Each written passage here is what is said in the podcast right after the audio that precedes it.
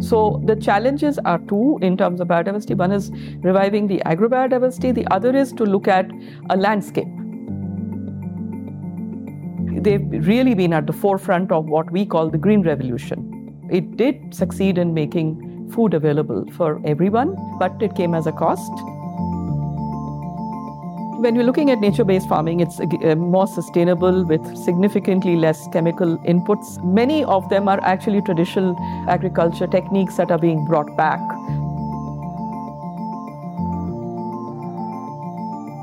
Hello and welcome to this mini series by Global Landscapes Forum, where we'll be learning about five transformative projects in the Food Systems, Land Use and Restoration Impact Programme.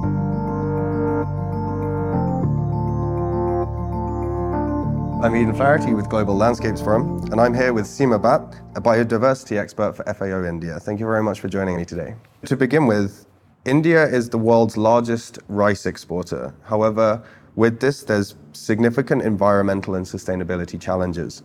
Can you tell us a bit about what these look like and how they relate to agricultural production? Okay, I'll deal with both rice and wheat because that's the focus, the two commodities. Eh, you see, what happened was that once India got its independence in 1947, the main focus was food for all, basically, you know. So the entire focus was on food production, which we achieved very successfully, but it came with an environmental cost. So one of the landscapes that we are looking at in Folur is the Punjab and Haryana, the two states which are the largest growers of wheat and rice and suppliers to the country. They've really been at the forefront of what we call the green revolution. Mm-hmm. It's been called, and because that is what it was, and it it did succeed in making food available for everyone. But as you said, it came as a cost.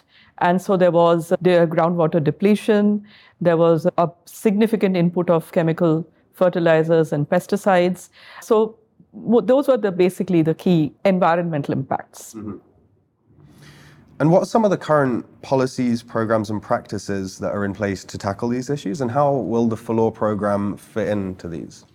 There's been a lot. I mean, even in terms of policy, you know, there has been uh, very focused on looking at natural farming. The Prime Minister has launched several schemes which are looking at promoting more sustainable agriculture. And so that is something which is changing across the country. And what are some of the challenges you expect when attempting to transition from resource intensive rice wheat cropping to healthier ecosystems? Well, I mean, the main challenge is that a farmer who's growing wheat and rice, as they have been, they need the, just the same kind of returns. You know, if you're looking at sustainable agriculture, and uh, you know, there is a there is a growing realization, but the, the the big challenge is going to be how we look at this whole conversion. So we are also looking at crop diversification. That is one of the strategies. That is one landscape, but we do have another landscape which is very different, which is more uh, rain fed which has a very significant population of indigenous communities and also a significant amount of agrobiodiversity, uh, which means there are many, many traditional rice varieties. And so our focus will be slightly different in that landscape. I'm just going to pick up on something you said there, which is one of the landscapes includes many indigenous peoples. Have you got a specific strategy for working with them? Yes, we do. In fact, one of the things that we did in the development phase was to do a strategy of indigenous peoples and look at their existing lifestyles, how best you can incorporate it. We will also do a free prior informed consent exercise before we start the project because there is a significant amount of indigenous communities.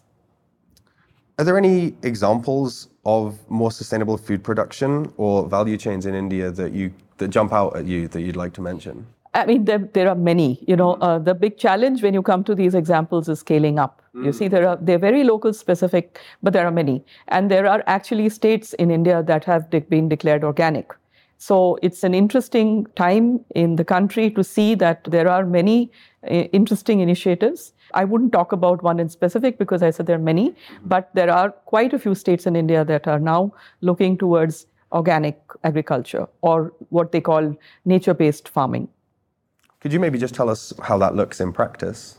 When we're looking at nature based farming, it's uh, more sustainable with significantly less chemical inputs. Many of them are actually traditional agriculture techniques that are being brought back you know but now the point is that trying incorporate them into the present model mm-hmm. when you come to organic then it's also a whole issue about certification mm-hmm. and then of course you go into the value chain and finally what is available in the market and so there is a growing demand and there's a growing market for this now which actually takes us quite nicely onto the next point, which is one of the project aims is to work with both the private sector yes. and the public sector. Yes how do you plan on engaging all of these different stakeholders as you move forwards? Yeah, we've also, we've actually from the very beginning, from the design of the project, the WBCSD has been involved with us.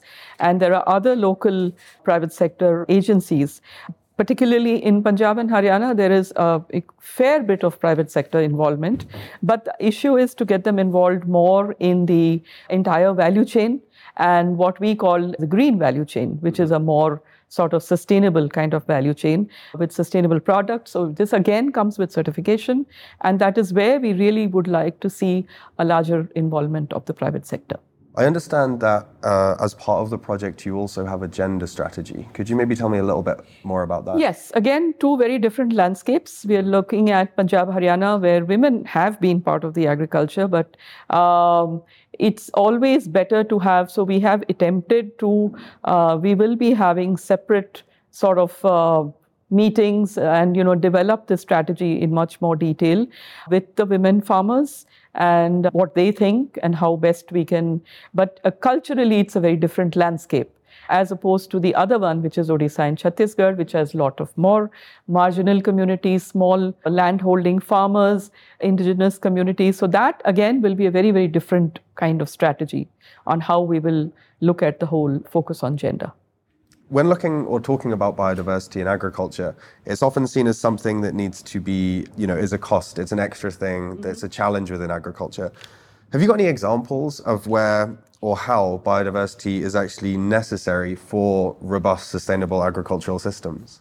Yeah, you see, you, you can look at biodiversity in two. One is what I had mentioned earlier was the agro biodiversity, which is actually reviving many of the traditional varieties. And in the other landscape that I mentioned, the Chhattisgarh, Orissa, there are many traditional rice varieties that need to be brought back. They're very close to the culture of people there also. So you're trying to incorporate the whole sort of ethno biodiversity uh, angle to it. But then there is also the other biodiversity, which is kind of the forest biodiversity, again in this landscape which is you know agriculture interspersed with forests. And how do you bring that how do you kind of work on that interface? And because definitely where there are different kinds of habitats you'll have more biodiversity. So the challenges are two in terms of biodiversity. One is reviving the agrobiodiversity. The other is to look at a landscape mm-hmm. which is uh, you know agriculture interspersed with say forest land and wetlands. And how do you kind of look at so our our big thrust of the project is how do you actually look at a landscape level approach and planning. Is there anything else you'd like to mention about the project or anything from a broader? Well, I mean, we're just beginning and we're really excited about the whole thing. And I think this meeting has been really very useful because, you know, specifically because we are starting out. And so I think we can use some of the tools, but it's also very different. It's going to be a very local, specific context. So it, it, it's going to come with its challenges, but we look forward to it.